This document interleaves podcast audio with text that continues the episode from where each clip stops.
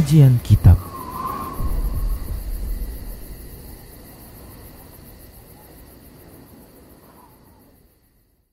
Bismillah, Assalamualaikum warahmatullahi wabarakatuh. Innalhamdulillah Nahmaduhu wa nasta'inuhu wa nastaghfiruh Wa na'udhu billahi min syururi anfusina Wa min sayyiati a'malina Man yahdihillah fala mudillalah Wa man yudlilhu fala hadiyalah واشهد ان لا اله الا الله وحده لا شريك له واشهد ان محمدا عبده ورسوله صلى الله عليه وسلم قال الله تبارك وتعالى يا ايها الذين امنوا اتقوا الله حق تقاته ولا تموتن الا وانتم مسلمون يا أيها الناس اتقوا ربكم الذي خلقكم من نفس واحدة وخلق منها زوجها وبث منهما رجالا كثيرا ونساء واتقوا الله الذي تساءلون به والأرحام إن الله كان عليكم رقيبا يا أيها الذين آمنوا اتقوا الله وقولوا قولا سديدا يصلح لكم أعمالكم ويغفر لكم ذنوبكم ومن يطع الله ورسوله فقد فاز فوزا عظيما. أما بعد فإن أصدق الحديث كتاب الله وخير الهدى هدى رسول الله صلى الله عليه وسلم وشر الأمور محدثاتها وكل محدثة بدعة وكل بدعة ضلالة وكل ضلالة في النار. Para hamba Allah rahimani wa rahimakumullah Kita bersyukur kepada Allah atas semua nikmat yang Allah berikan. Salawat dan salam kita ucapkan untuk Rasulullah Muhammad sallallahu alaihi wasallam. Para pemirsa Rosa TV dan para pendengar radio Medan Mengaji di mana saja Anda berada, a'azani Allah wa iyyakum jami'ah. Kita lanjutkan pembahasan kitab Minhajul Muslim dalam bab akidah dan kita masih melanjutkan pembahasan tentang keimanan terhadap Al-Quran. Iman mengimani Al-Quran yang ia merupakan salah satu dari kitab suci yang telah Allah Subhanahu wa taala turunkan bahkan kitab suci yang paling afdol kitab suci yang paling mulia di antara kitab suci kitab suci yang telah Allah Subhanahu wa taala turunkan Bahkan kitab suci Al-Quran ini sebagai penghapus dari hukum-hukum yang ada dan ajaran-ajaran yang ada dalam kitab suci sebelumnya. Bahkan kitab suci ini diturunkan kepada manusia yang paling afdal, hamba yang paling mulia, bahkan penghulu para nabi dan rasul, Nabi kita Muhammad sallallahu alaihi wasallam. Lewat perantaraan malaikat Jibril diturunkannya Al-Quran dan itu mulai Al-Quran itu bermula dimulai dengan surah Al-Fatihah, Al-Fatihah dan diakhiri dengan surah An-Nas dan akan terhitung pahala bagi siapa saja mendapatkan pahala siapa saja yang membacanya. Baik para Allah rahimani warahmatullah kita akan sebutkan dalil-dalil akal setelah kita menyebutkan dalil-dalil wahyu tentang keimanan kepada Al-Qur'an ini. Bahwasanya bahwasanya Al-Qur'an ini adalah kalam Allah wahyu yang berasal dari Allah Subhanahu wa taala. Yang pertama adalah dalil akal pertama bahwasanya Al-Qur'anul Karim mengandung berbagai macam ilmu ilmu pengetahuan. Seperti contohnya adalah ilmu tentang astronomi, geologi, bahkan ilmu tentang uh, kehidupan dunia ini. Begitu juga ternyata Al-Qur'an juga mengandung ilmu ya uh, tentang kisah-kisah umat-umat sebelum sebelum diturunkannya Al-Qur'an ini ya, umat-umat terdahulu, kisah-kisah manusia terdahulu. Demikian pula Al-Qur'an mengandung ilmu tentang syariat ajaran Allah Subhanahu wa taala yang mengatur kehidupan manusia, ya, aturan-aturan, perintah-perintah dan larangan-larangan terdapat di dalamnya. Begitu juga ternyata Al-Qur'an mengandung ya ilmu tentang siasat ya dan ilmu tentang politik kenegaraan. Baik para hamba Allah rahimani rahimakumullah sementara Al-Qur'an ini diturunkan kepada seorang nabi yang dia ummi. Ummi maksudnya adalah nabi yang tidak mampu membaca dan tak mampu menulis, ya. Tidak memiliki kemampuan untuk membaca dan tidak mampu untuk menulis. Ya. Sementara beliau juga tidak diketahui. Ada yang mengajarkan kepada beliau. Dan beliau pernah belajar serta uh, ada guru yang mengajarkan kepada beliau ya Nabi Muhammad SAW ini. Beliau tidak mampu ya untuk membaca dan tidak mampu untuk menulis. Sekaligus beliau adalah orang yang tidak diketahui adanya guru yang tempat beliau belajar ya. Guru demikian pula ya eh, tempat belajar beliau. Demikian para hamba Allah rahimani wa rahimakumullah. Nah, kandungan-kandungan Al-Quran terhadap berbagai macam ilmu cabang ilmu pengetahuan ini ya ini menunjukkan dengan eh, indikasi yang sangat kuat bahwasanya Al-Quran itu adalah kalamullah wahyu dari Allah Subhanahu wa taala karena tidak mungkin akal ya. Tidak mungkin akal manusia itu mampu untuk ya e, menerima satu kondisi di mana seorang manusia yang tidak bisa membaca dan tidak bisa menulis yang tidak juga memiliki guru ini mampu untuk ya menulis sebuah kitab demikian pula mampu untuk mengarang sebuah ilmu-ilmu yang sangat rapi, ya sangat bagus, ya sangat detail demikian. Maka kita katakan tidak mungkin ya hal ini bisa dilakukan oleh seorang yang tidak tidak bisa membaca dan tidak bisa menulis. Demikian para hamba Allah rahimani warahmatullah. Nah, berarti uh, tidak ada uh, pilihan lain bagi, akal kita untuk melainkan untuk membenarkan. Tidak ada pilihan lain bagi akal kita melainkan membenarkan ya bahwa memang Al-Qur'an itu adalah kalamullah, firman Allah dan wahyu yang berasal dari Allah Subhanahu wa taala. Bukan karangan akal manusia, lebih-lebih dari seorang nabi, seorang manusia yang tidak bisa membaca dan tidak bisa menulis dan tak pernah belajar sebelumnya dan tak ada guru yang mengajarkan kepadanya. Demikian para hamba Allah rahimani rahimakumullah.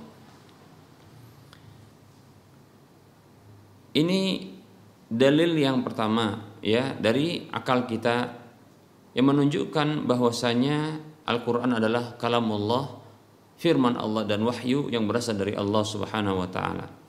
Yang kedua adalah Allah Subhanahu wa taala menantang Allah sebagai zat yang menurunkan Al-Qur'an menantang siapa saja dari kalangan jin dan manusia untuk mendatangkan yang semisal dengan Al-Qur'an. Ya. Semisal dengan Al-Qur'an. Bahkan bukan hanya ya tantangan itu berupa satu kitab. Bahkan lebih rendah ketimbang itu yaitu satu surat, bahkan satu ayat. Demikian.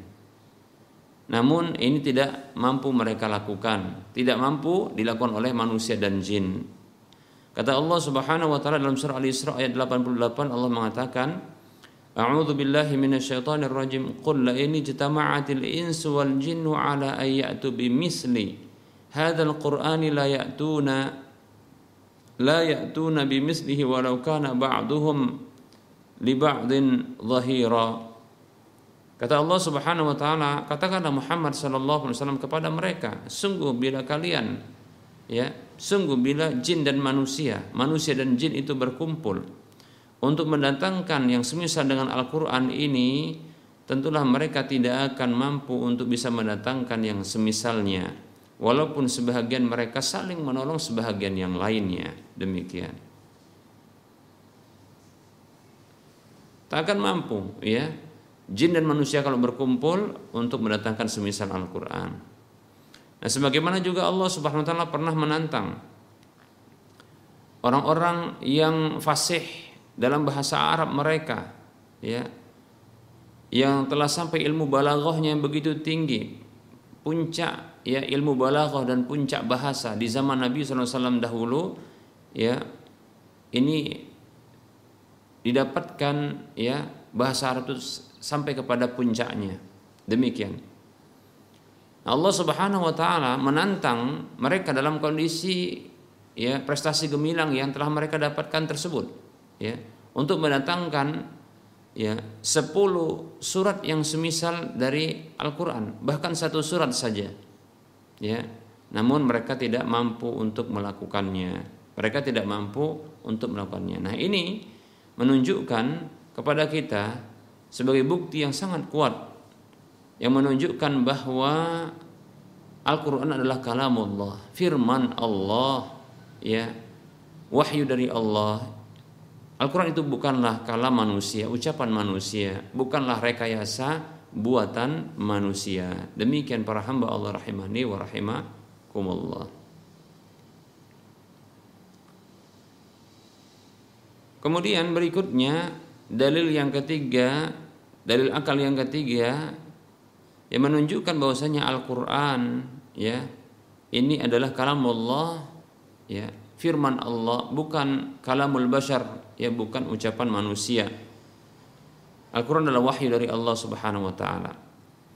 Dalil yang ketiga adalah kandungan Al-Qur'an yang memuat kabar-kabar gaib ya yang begitu banyak.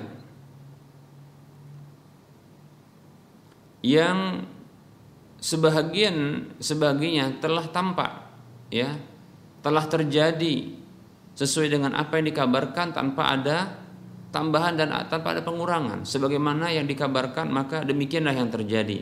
Demikian. Nah di antara contohnya adalah ya pengkabaran Al-Qur'an ya tentunya itu adalah pengkabaran Allah Subhanahu wa taala. Dalam Al-Qur'an bahwa Romawi itu kelak akan mengalahkan Persia dalam hitungan beberapa tahun. Padahal ketika itu ya Romawi telah e, terkalahkan ya oleh bangsa Persia ketika itu. Namun tidak beberapa tak berselang lama beberapa tahun setelah itu maka Romawi mengalahkan Persia sebagaimana Allah Subhanahu wa taala mengkabarkan di dalam surah Ar-Rum ayat 1 sampai 4. Allah Subhanahu wa taala berfirman, A'udzu billahi minasyaitonir rajim. Alif lam mim ghulibatir rum fi adanal ardi wa hum min ba'di ghalabihim sayaghlibun fi bid'i sinin. Lillahil amru min qablu wa min ba'du wa yawma idzi yafrahul mu'minun. Allah Subhanahu wa taala berfirman Alif Lam Mim. Ya. Bangsa Romawi telah dikalahkan. Di negeri yang terdekat dan mereka setelah kekalahan itu akan mendapatkan kemenangan dalam selang tahun beberapa Eh, beberapa selang beberapa tahun ya dalam selang beberapa tahun berikutnya. Dan Allah Subhanahu wa taala memiliki urusan sebelumnya dan setelahnya. Dan pada hari kemenangan tersebut maka bergembiralah orang-orang beriman. Demikian. Ya. Baik para hamba Allah rahimani wa rahimakumullah. Nah ini eh, pengkabaran Allah Subhanahu wa taala akan e, kemenangan bangsa Romawi terhadap bangsa Persia. Padahal ketika itu ya ketika dikabarkan hal seperti itu turunnya ayat ini ya orang-orang Romawi ketika itu dikalahkan oleh orang-orang Persia.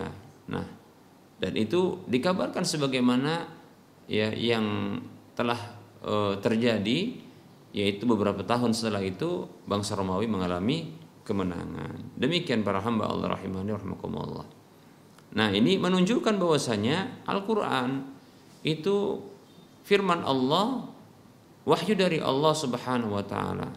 Karena tidak mungkin Nabi SAW mengarang-arang karena beliau bukanlah seorang ahli sihir ya Beliau bukanlah seorang ahli nujum ya yang bekerja sama dengan para setan jin demikian ya. Pengkabaran ini adalah pengkabaran dari Allah Subhanahu wa taala ya yang disampaikan oleh lisan Rasulullah sallallahu alaihi wasallam. Baik berikutnya para hamba Allah rahimani wa rahimakumullah. Selama ini dalil berikutnya, selama Allah Subhanahu wa taala ya Allah SWT telah menurunkan eh, kitab-kitab uh, suci yang lainnya. Itu kepada selain Nabi kita Muhammad SAW dan itu diakui ya diakui. Bahkan ya orang-orang ahlul kitab Yahudi dan Nasrani itu mengakui ya mengakui bahwa ada ada, ada kitab suci selain Al-Quran ini yang diturunkan ya dan itu diturunkan kepada nabi-nabi selain Nabi Muhammad SAW ya seperti Taurat diturunkan kepada Nabi Musa Injil kepada Nabi Isa AS ya demikian. Dan mereka tidak mengingkari hal tersebut. Bahkan orang-orang musyrik seperti orang-orang musyrik ada di uh, Madinah Yasrib ketika itu itu membenarkan ya bahwasanya orang-orang Yahudi itu adalah kaum yang mereka itu mendapatkan kitab suci demikian sehingga ya dalam pandangan mereka orang-orang Yahudi ini itu lebih mulia ketimbang mereka, lebih terdepan dan lebih maju ketimbang mereka karena mereka mendapatkan bimbingan eh, kitab suci, ya, bimbingan Tuhan mereka lewat kitab suci. Berbeda dengan orang-orang musyrik yang tidak memiliki kitab suci. Demikian, ya. Nah, tentunya keyakinan seperti ini ini juga tidaklah menepis untuk berikutnya Al-Qur'an itu diturunkan oleh Allah Subhanahu wa taala kepada ya Nabi Muhammad SAW sebagaimana kitab-kitab suci yang sebelumnya itu diturunkan kepada kita uh, kepada nabi-nabi dan rasul sebelumnya demikian ya. Nah, oleh karenanya apabila hal itu ya yaitu kitab-kitab suci itu bisa diterima secara akal untuk diturunkan kepada nabi-nabi sebelum Nabi Muhammad SAW maka tentunya Al-Quran tidak terhalang pula oleh akal untuk bisa diterima. Bahwasanya dia juga diturunkan kepada Nabi Muhammad Sallallahu Alaihi Wasallam. Demikian ya. Baik. Berikutnya para hamba Allah rahimani wa rahimakumullah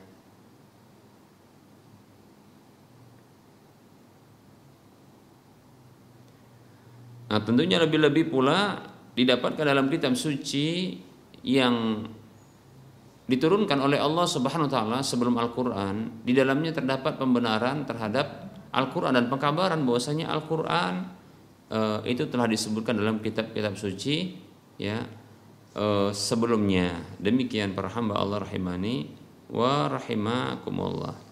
Baik, inilah dia beberapa dalil akal yang menunjukkan bahwa Al-Qur'an itu adalah kalam Allah ya, kalam Allah bukanlah kalam manusia. Seperti itu. Di mana ya Al-Qur'an ya disebutkan di dalam kitab suci sebelum sebelumnya. Ya kitab suci itu diyakini, kitab-kitab suci sebelumnya itu diyakini itu berasal dari Allah Subhanahu wa taala. Yang diturunkan kepada nabi-nabi ya yang mulia selain Nabi Muhammad Shallallahu Alaihi Wasallam. Nah, ketika disebutkan Al-Quran bahwasanya akan diturunkan kepada Nabi yang terakhir, nah ini menunjukkan kepada kita ya bahwasanya Al-Quran juga itu berasal dari Allah Subhanahu Wa Taala wahyu dari Allah Subhanahu Wa Taala. Baik para hamba Allah rahimani.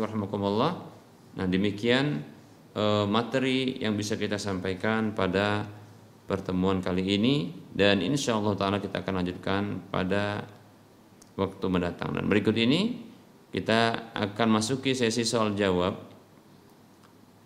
Kita akan menjawab beberapa pertanyaan. Ada pertanyaan Bismillah Ustadz, Alhamdulillah istri saya baru lahiran anak yang ketiga. Alhamdulillah. Barakallahu laka fil mauhubi laka wa syakartal wahiba wa balagha asyudda wa ruzik tabirrah ya, Walaupun dalam uh, doa ini ya ini terjadi eh, perbedaan pendapat di kalangan para ulama tentang kesahihan hadisnya ya riwayatnya Baik pertanyaannya, saya belum bisa mengakikahkan anak saya. Apakah di hari yang ketujuh anak saya lahir, saya boleh mencukur rambut dan mengkhitankan anak saya? Terus saya memasak nasi urap untuk dibagi-bagikan ke tetangga, ya sebagai syukuran atas kelahiran anak saya. Mohon bimbingannya, Ustaz.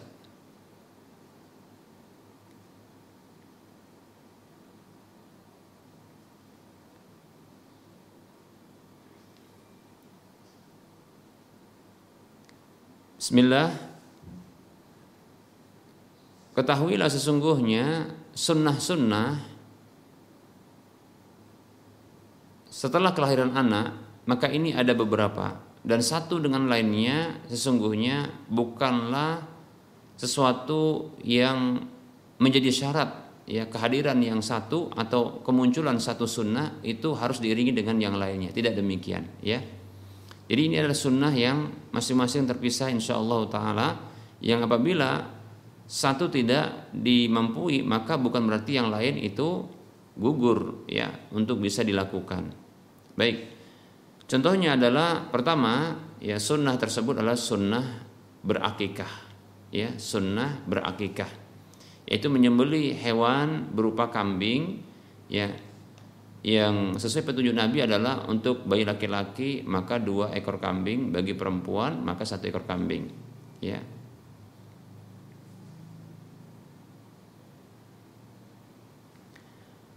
kemudian ada sunnah berikutnya adalah mencukur rambut ya mencukur rambut.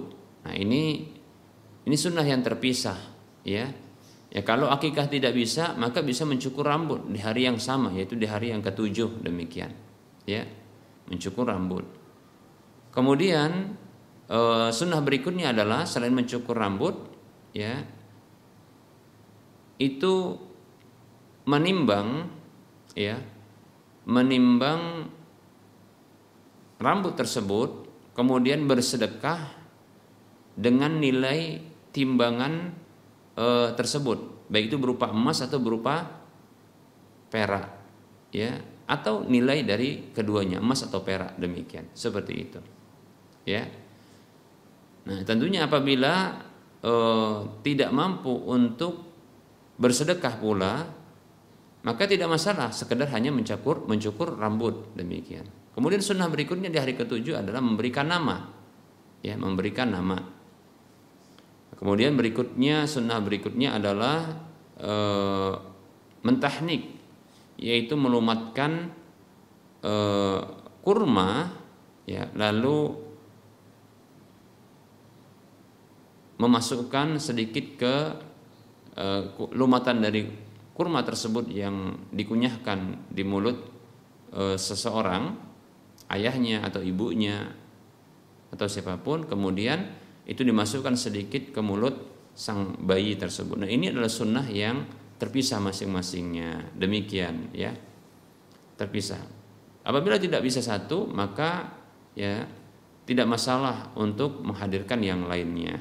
Ya kecuali kalau kita katakan ya sunnah mencukur rambut ya ketika tidak dilakukan maka tentunya ya tidak bisa untuk bersedekah dengannya. Karena ini terkait. Tapi kalau tidak bersedekah, tidak bisa bersedekah karena tidak ada dananya, maka tidak masalah untuk ya e, mencukur rambut tanpa bersedekah. Karena ini sunnah yang terpisah insyaallah taala. Wallahu taala a'lam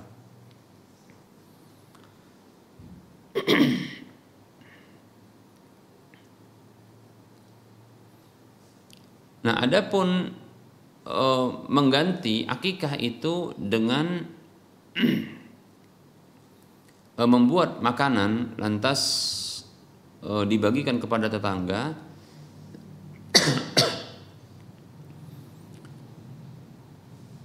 maka ini boleh-boleh saja dengan syarat tidak boleh diyakini bahwasanya hal tersebut sebagai gantinya. Kemudian tidak boleh diyakini sebagai bentuk lebih baiknya.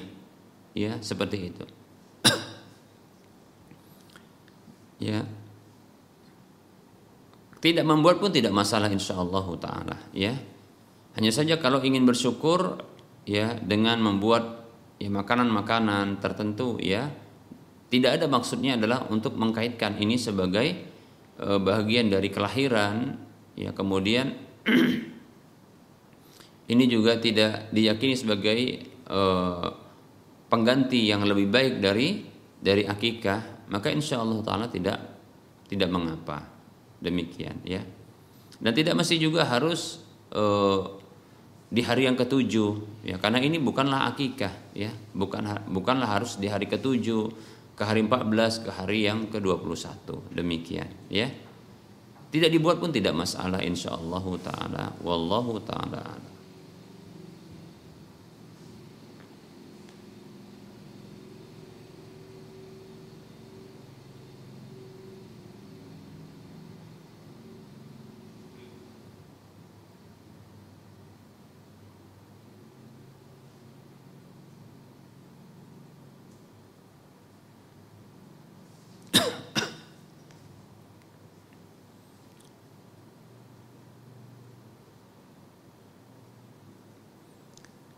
Ada pertanyaan Assalamualaikum Ustadz. Ibu saya haidnya sudah 14 hari dan katanya besok mau puasa. Keluar atau tidak keluar darah lagi beliau tetap akan berpuasa. Bagaimana hukum puasanya Ustadz?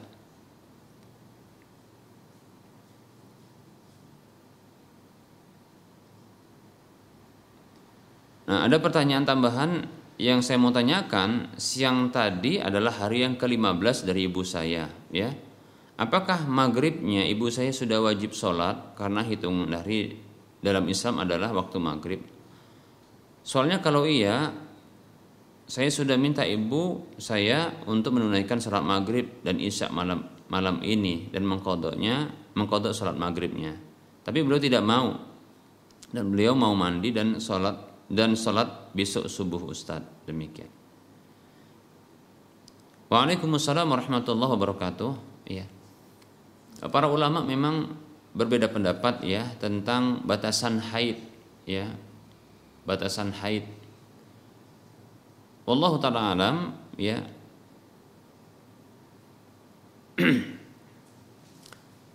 Untuk haid ya kita katakan memang tidak ada batasan yang tertentu. Ini pendapat yang kuat ya, tidak ada batasan tertentu.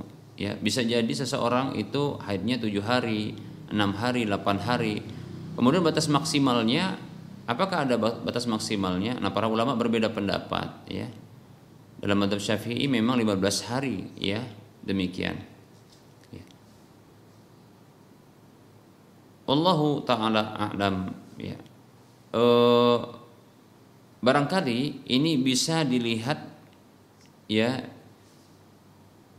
dari kebiasaan ya Tentunya ini dibagi menjadi beberapa. Yang pertama adalah kondisi wanita yang bisa mengenali darah haid. Bagi wanita yang bisa mengenali darah haid, maka ya ketika itu e, bertumpu dengan pengetahuannya. Ya. Kemudian dia mengenali e, mengenali kebiasaannya Ya. Kalau seseorang ya memiliki kebiasaan seorang wanita haidnya itu biasanya adalah sekitar 7 dan 8 hari. Kemudian apabila e, masih berlanjut ya dari hari-hari tersebut, maka dia kenali darah tersebut ya. Apabila darahnya itu ya adalah darah juga haid dari sisi karakter warna, kemudian bau demikian ya. Maka ketika itu dia masih dihukumi sebagai wanita yang haid. Nah kemudian adalah e, berikutnya adalah kondisi wanita di mana dia tidak mengenali, tidak bisa mengenali darah haid.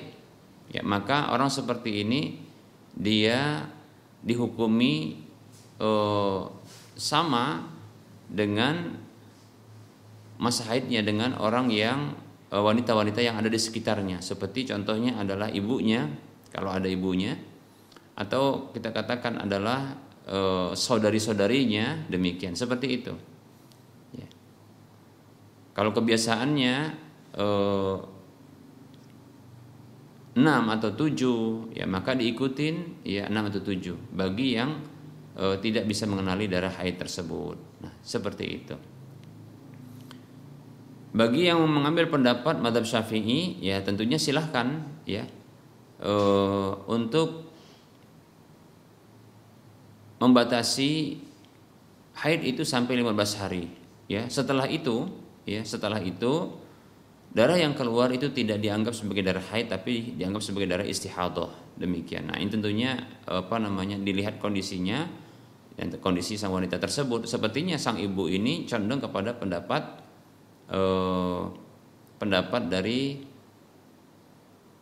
madhab syafi'i. Maka wallahu taala alam ya tidak masalah ya. Jika demikian tapi sebaiknya mungkin melihat kepada eh, kepada kemampuan untuk bisa membedakan darah haid dengan yang tidak darah haid. Seperti itu. Baik ya. Nah jadi saya sarankan kalau seandainya sang ibu ini ya beliau ini memilih berpendapat dengan pendapatnya madhab syafi'i maka sesungguhnya eh, kapan beliau mendapatkan haid di awal ya kemudian apabila beliau mendapatkan haid contohnya di eh, di waktu maghrib maka tentunya 15 hari ya menurut perhitungan hari dalam Islam ya itu adalah dengan tenggelamnya matahari. Maka demikian pula ya itu di waktu maghrib pula Nah ketika itu maka wajib mandi kemudian wajib sholat. Dan kemudian esoknya bisa berpuasa. Demikian seperti itu ya. Demikian ya. Wallahu taala a'lam.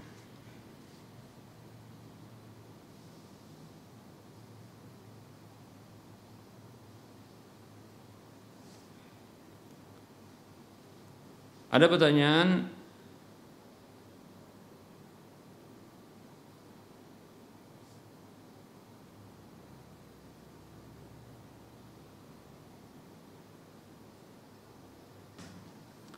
Assalamualaikum Ustaz Saya mau tanya oh, Saya tertinggal sholat isya. Saya pernah tertinggal sholat isya Tapi sudah mulai sholat taraweh. Itu bagaimana Ustaz? Baik. Waalaikumsalam warahmatullahi wabarakatuh. Apabila seseorang Ketinggalan atau tertinggal sholat isya sama sekali tidak mendapatkan jemaah salat isya. Mungkin banyak faktor ya. Mungkin terlalu lama di kamar mandi karena mungkin e, buang hajat ya. Atau mungkin terjebak macet di jalan ya. Atau faktor-faktor yang lainnya. Ya, yang tentunya tidak disengaja. Kalau disengaja tidak boleh ya. Karena e, menunda seruan adzan ya artinya menunda untuk menghadiri seruan adzan maka ini tidak dibenarkan. Ya. Baik tentunya kita berbaik sangka kepada sang penanya bahwasanya sang penanya ini memiliki udur ya sehingga tertinggal untuk melakukan sholat isya. Baik namun yang didapatkan ketika menuju masjid itu sedang sholat taraweh maka menurut pendapat yang paling kuat ya adalah bolehnya untuk menjadikan imam yang sedang sholat sunat bagi makmum yang sholat wajib. Nah ini bisa ya. Jadi berbeda eh, niat dan sholat maka ini dibolehkan ya seperti itu. Jadi imamnya sholat sunat itu sholat taraweh, maka makmumnya sholat niatnya sholat isya, maka dibolehkan. Nah kalau imamnya itu sholatnya dua rakaat, ya dua rakaat.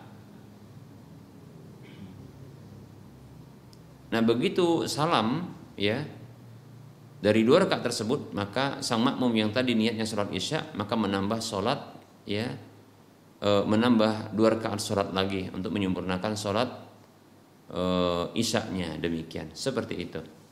Mungkin ada yang bertanya ini dari mana dalilnya baik kita katakan adalah ini dalil secara umum maksudnya adalah kasus di mana pernah terjadi ya sholat makmum makmumnya sholat wajib imamnya sholat sunat. Nah seperti itu. Ya demikian. Makmumnya sholat wajib, imamnya sholat sunat. Demikian. Ya. Mana dalilnya? Baik. Ya. Itu kisah Muadz bin Jabal radhiyallahu anhu. Tatkala eh, beliau telah selesai sholat isya bersama Rasulullah SAW di Madinah, maka beliau segera beranjak menuju kaum beliau di mana beliau ditunggu oleh kaum beliau untuk menjadi imam sholat isya. Ya. Dan begitu beliau sampai ya ke kaumnya maka beliau ditegakkanlah sholat isya ya dan kebetulan ya beliau itu membaca yang panjang. Sampai akhir hadis disebutkan ya. Nah di sini Muadz bin Jabal radhiyallahu an itu menjadi imam. Sementara beliau telah melakukan sholat isya ya bersama Rasulullah. Nah sholat isya bersama Rasulullah itu terhitung wajib dan telah gugur kewajibannya. Kemudian beliau mengulangnya ya untuk menjadi imam dan ini terhitung sunat bagi beliau. Demikian ya. Terhitung sunat bagi beliau.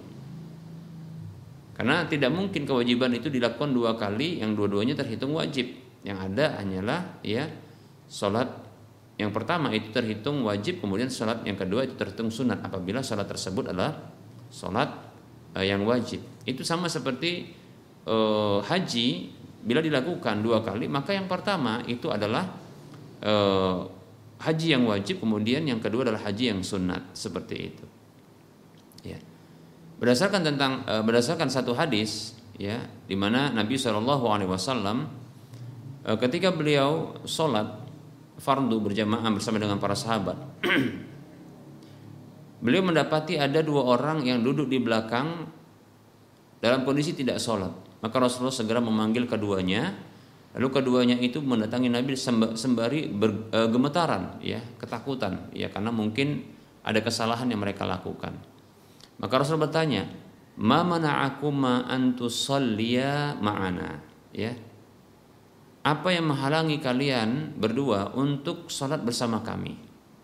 Maka mereka mereka mengatakan sesungguhnya kami tadi sudah sholat, ya. Jadi Rasulullah Rasulullah menunda sholat barangkali ya. ya kemudian sahabat-sahabat ini telah melakukan sholat mungkin bersama dengan kaumnya demikian. Kemudian datang kepada Nabi mungkin ingin belajar, ya, ingin mendengarkan sabda Nabi, pelajaran lah seperti itu. Hanya saja dalam kondisi Nabi sholat karena mereka sudah sholat, mereka tidak sholat dan mereka menanti di belakang.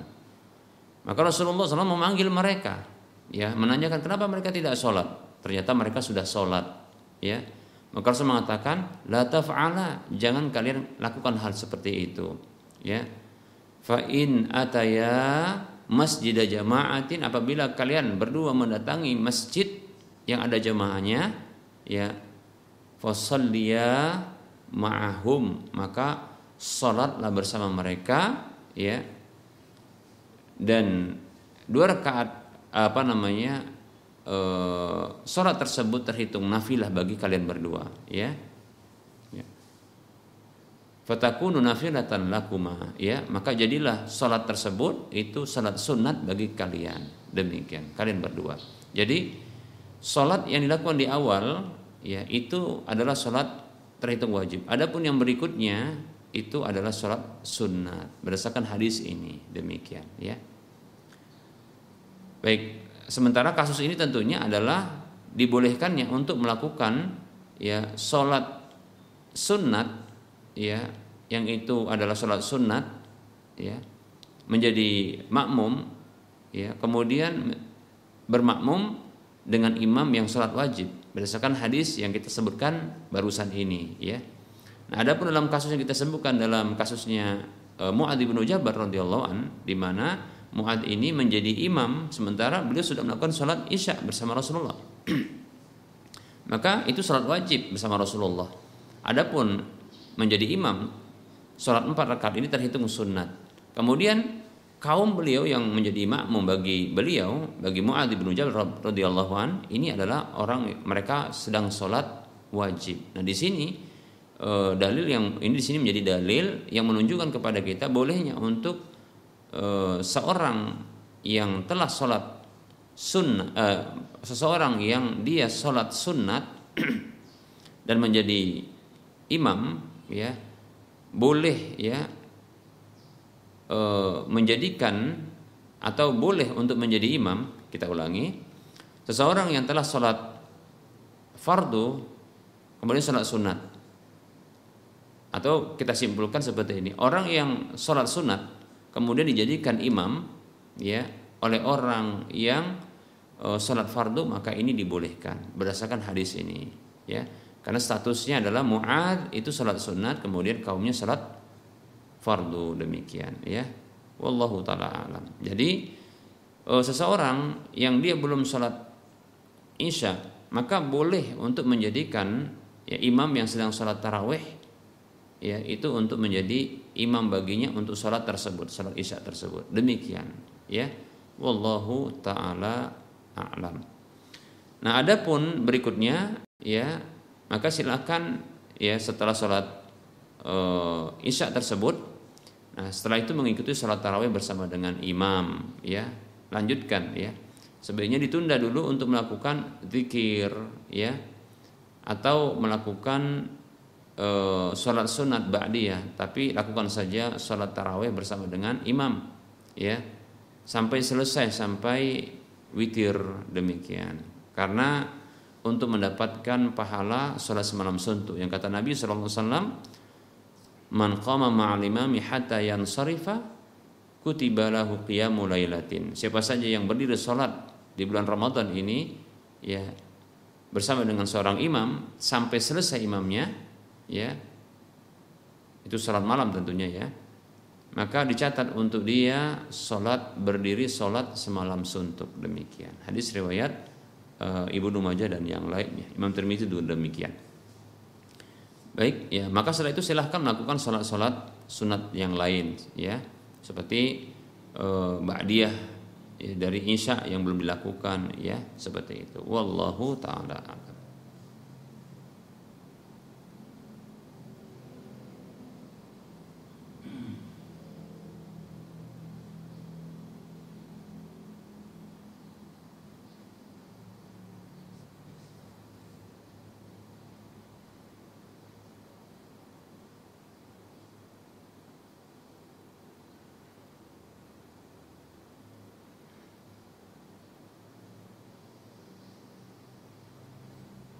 Pertanyaan berikutnya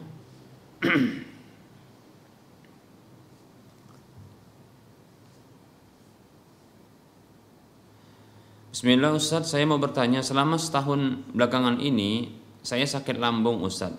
Ya, syafakallah wa afakallah. Dan sudah disampaikan dokter apabila lambung dan sudah disampaikan dokter bahwa lambung saya luka. Namun setelah memasuki bulan Ramadan ini saya coba puasa namun setelah hanya beberapa hari saja saya merasa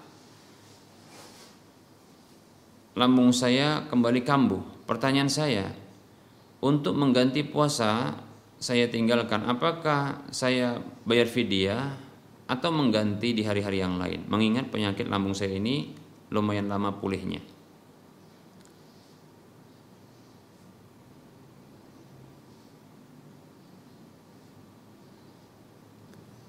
Bismillah untuk sakit yang sakit ini bisa menghalangi seseorang berpuasa maka ya dibolehkan baginya untuk tidak berpuasa. Dan hukum asal orang yang sakit itu adalah mengganti mengkodok ya mengkodok atau mengganti puasa di hari-hari yang lain kata Allah Subhanahu wa taala faman kana minkum maridan aw ala safarin fa min ayyamin ukhra. Maka siapa saja yang eh, siapa saja yang sakit di antara kalian dan dalam kondisi bersafar maka hari bilangan gantinya adalah dari hari-hari yang lain. Itu di luar Ramadan. Demikian. Ya. Ini hukum asalnya. Dalam surah Al-Baqarah ya. Ayat 184 Baik, eh,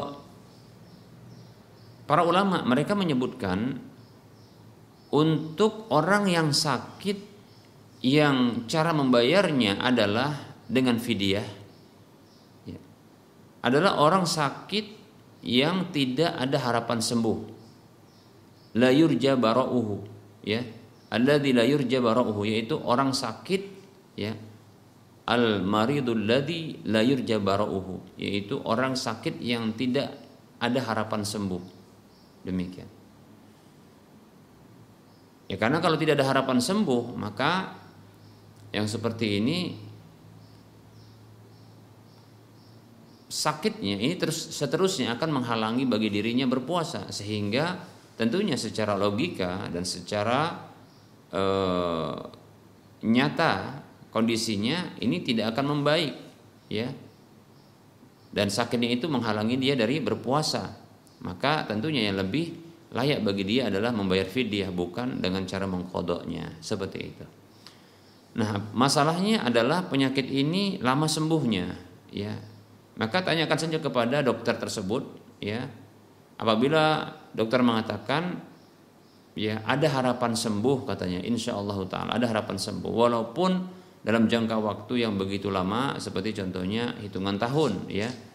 Maka saya condong berdasarkan apa yang dijelaskan oleh para ulama sebaiknya adalah tetap diganti ya jangan dibayarkan fidyah ya tetap diganti ya karena para ulama membagi hanya dua saja ya yaitu ada harapan sembuh dengan tidak ada harapan sembuh ya kalau ada harapan sembuh maka di sini membayarnya dengan cara uh, kodok ya seperti itu.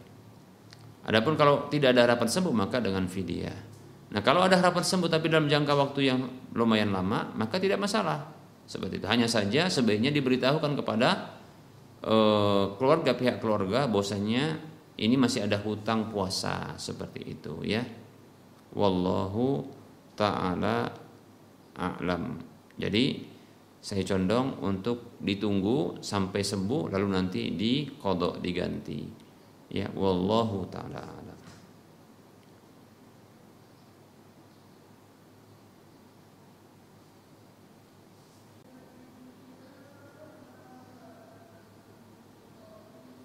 Ada pertanyaan Assalamualaikum Ustaz izin bertanya apakah sholat id dilaksanakan harus di lapangan terbuka dan sebaiknya tidak di masjid. Bagaimana Ustaz? Sedangkan masalahnya jika kita sholat di masjid kan ada demikian, ya.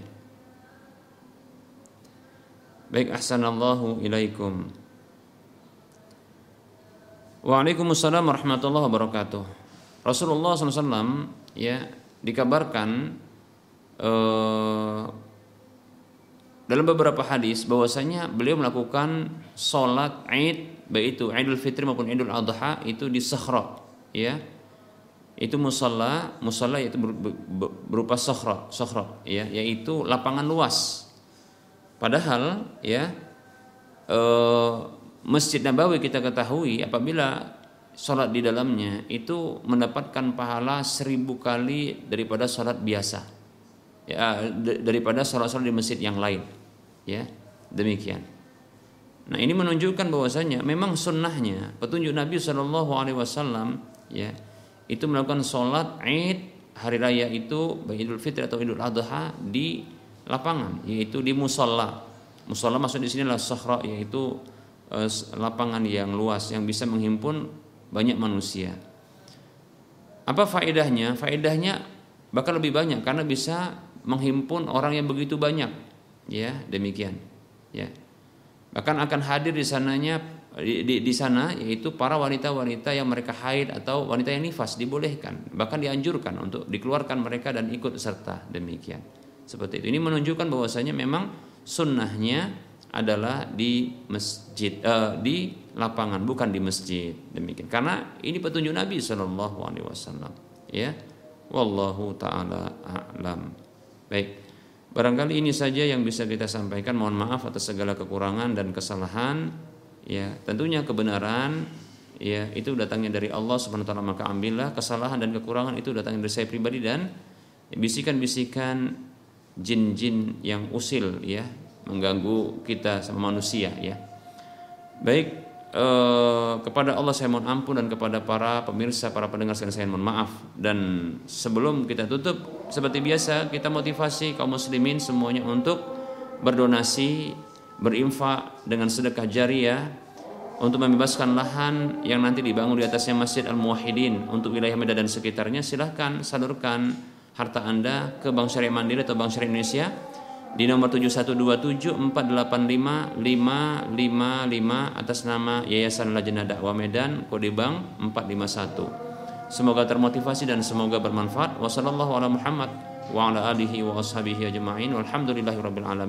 Wassalamualaikum warahmatullahi wabarakatuh.